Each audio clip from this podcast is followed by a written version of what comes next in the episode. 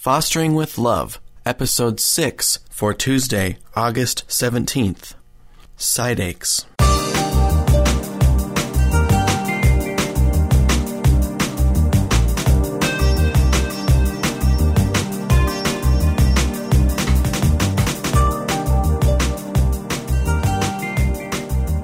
Hey everybody, my name is Dan, and I am a foster parent.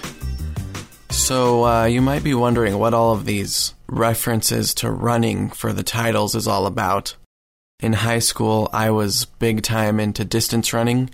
I did cross country and track, and we also ran in the off season. We even met three days a week all summer long to go on runs together, and we had a a written out workout schedule for all the other days. Um, so I pretty much ran year round from uh, my sophomore year until my senior year. And we actually won state uh, in Washington State. I went to Mead High School, and uh, our cross country team won state my senior year. We'd won for nine years in a row. Then my freshman year, we got second. Sophomore year, third. Junior year, we got second. Finally, when I had made the varsity team and I got to finally run on varsity, uh, we won state that year. So it was a big deal. Running was a huge part of my life. Uh, I don't run that much anymore. I've actually ran, I ran this Sunday, uh, this Saturday, and this Sunday. But, uh, and then once the Saturday before that. But it's been about, I don't know, six months since I went for a run before that. But I'm trying to get back into it. But, anyways, all that to say, that's why I have the titles about running. Um, so why did I entitle this one Side Aches? And what is that? You might not even know. Uh, sometimes when you're running, especially like uh, this Sunday, when I had just eaten a bowl of Golden Grahams, uh, then decided to go for a run at night, uh, I had a side ache for the whole first half of the run. It's just, uh, as it sounds, an aching in your side while you're running, and it's no fun. And something that, especially listening to the last episode of this podcast, I think I've noticed is I don't want to say it's been overly positive, but I do want this podcast to be honest. And um, I think I've just been very surprised at how much easier it's been than my wife and I thought it might be. Um, especially having two kids under the age of one and our two year old son who's still you know, also in diapers. So having three in diapers and uh, only one of them can walk. They're all in car seats. You know, honestly, it really hasn't been as bad as we've thought, as I've mentioned, but there's definitely trying times. And I wanted to make that clear. Um, you know, another thing, I want this podcast to be an encouragement to those listening uh, to do foster care. And so I don't want to come across as negative but I do want to be honest, and I think that's one really awesome and great thing that makes the foster parenting podcast at fosterpodcast.com genuine and really a great tool and awesome to listen to. And by the way, uh, their last episode, they mentioned my podcast. So if any of you guys are new, this is the uh, first time you've been listening, welcome. Thank you very much for stopping by. I really hope that you enjoy what you hear. There's not a whole lot to catch up on if you want to listen to the past episodes. That'd be awesome. And leave me some comments. I would love more comments. So, I'm going to talk about some of the things that have been trying. So, the little guy that we have, who is now four months old, um, they've switched his formula a couple times, but he is still vomiting a lot, which we're kind of used to because our son was even worse. Our son just randomly projectile vomit. Uh, it was horrible and really stressful, as you can imagine. Uh, whenever I'm holding a baby, it's usually after you've fed him and you're burping him and you get puked on. It's just instant. I'm instantly stressed out, and I just I hold them. I hold them out from me and ask my wife, "Can you please can you please hold him so I can go change my shirt and wash my hands and wash the floor and it's pretty stressful and it's no fun. So that's something that's been going on, and it, seems to have even it's even gotten worse. And the the thing that sucks is um, what they changed him to is like the worst smelling formula known to man.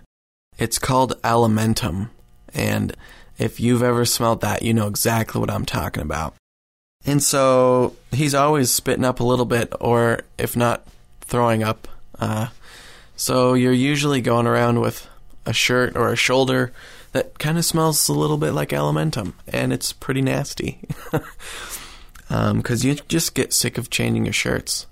And also, uh, I want to commend my wife for all this. Uh, listening back to some past episodes, it kind of seems like I'm home all the time and we're doing all this together, and we are.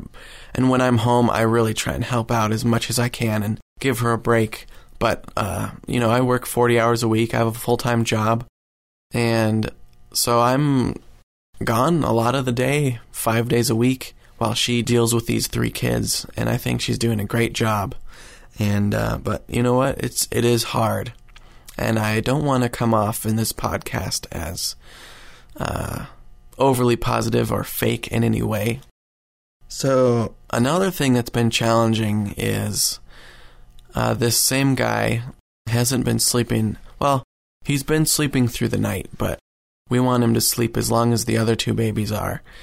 And uh, he's been wanting to wake up at like six every morning, and usually that's when I wake up to go to work.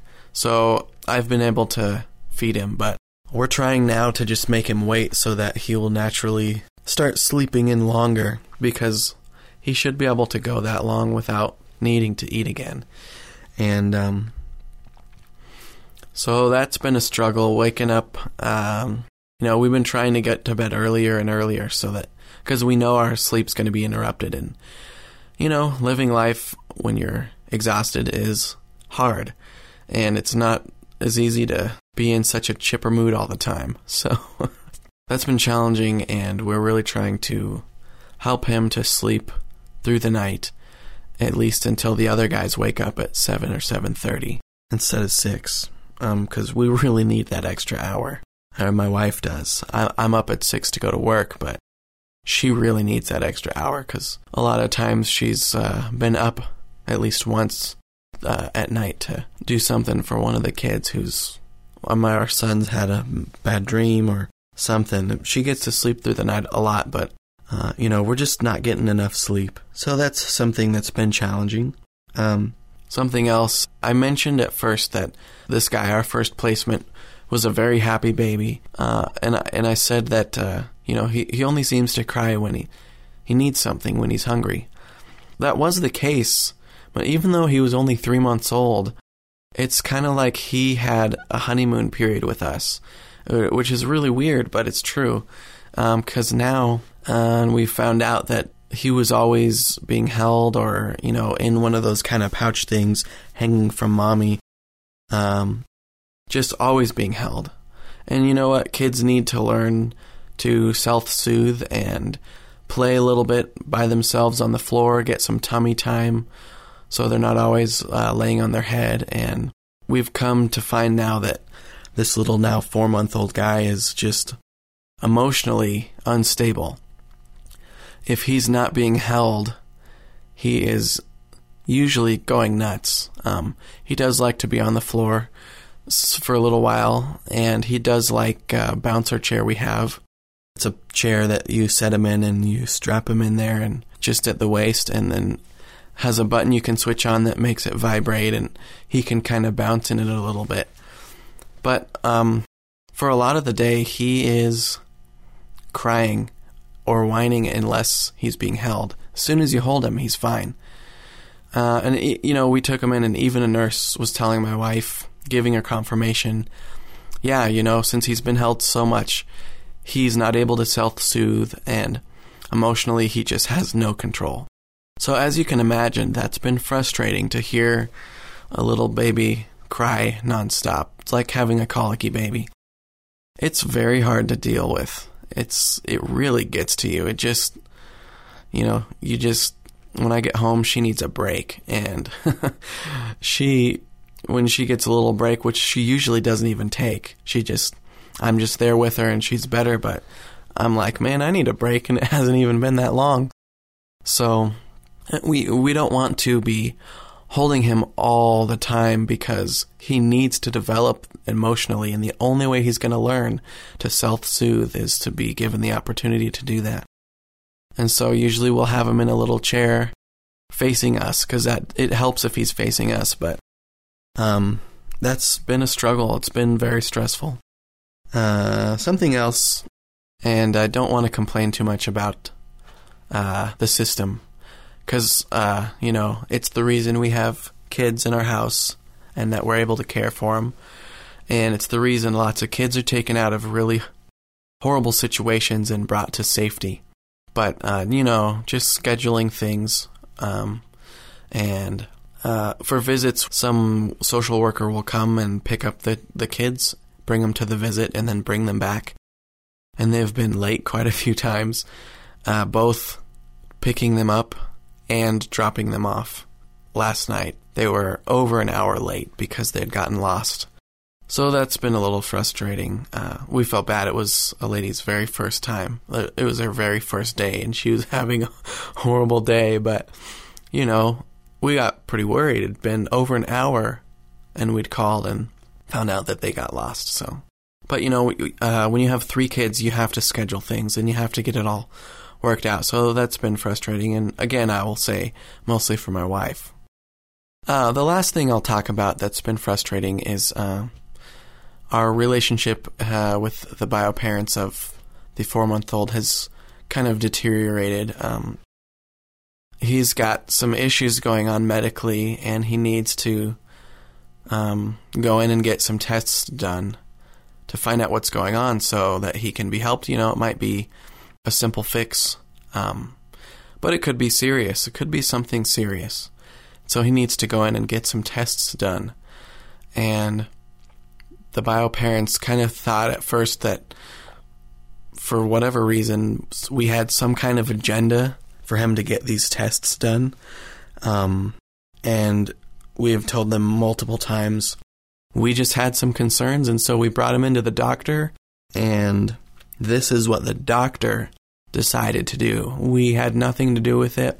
We were not pushing for these things to uh, take place, for him to have any certain tests. And we even had the doctor's uh, office call them and explain it all to them. Uh, two different doctors' uh, offices. And we're still getting a pushback. And so um, we're just going to back off on that relationship. And we have to schedule things when we can because uh, my wife and I are caring for three children, and there's only so many hours in the day. All of that has been frustrating, and I just, um, I really want this podcast to be an encouragement to you guys listening that foster parenting is is a really cool, really rewarding thing to do, and it really is. And I will say again, overall, it really hasn't been nearly as hard or scary as we thought it would be.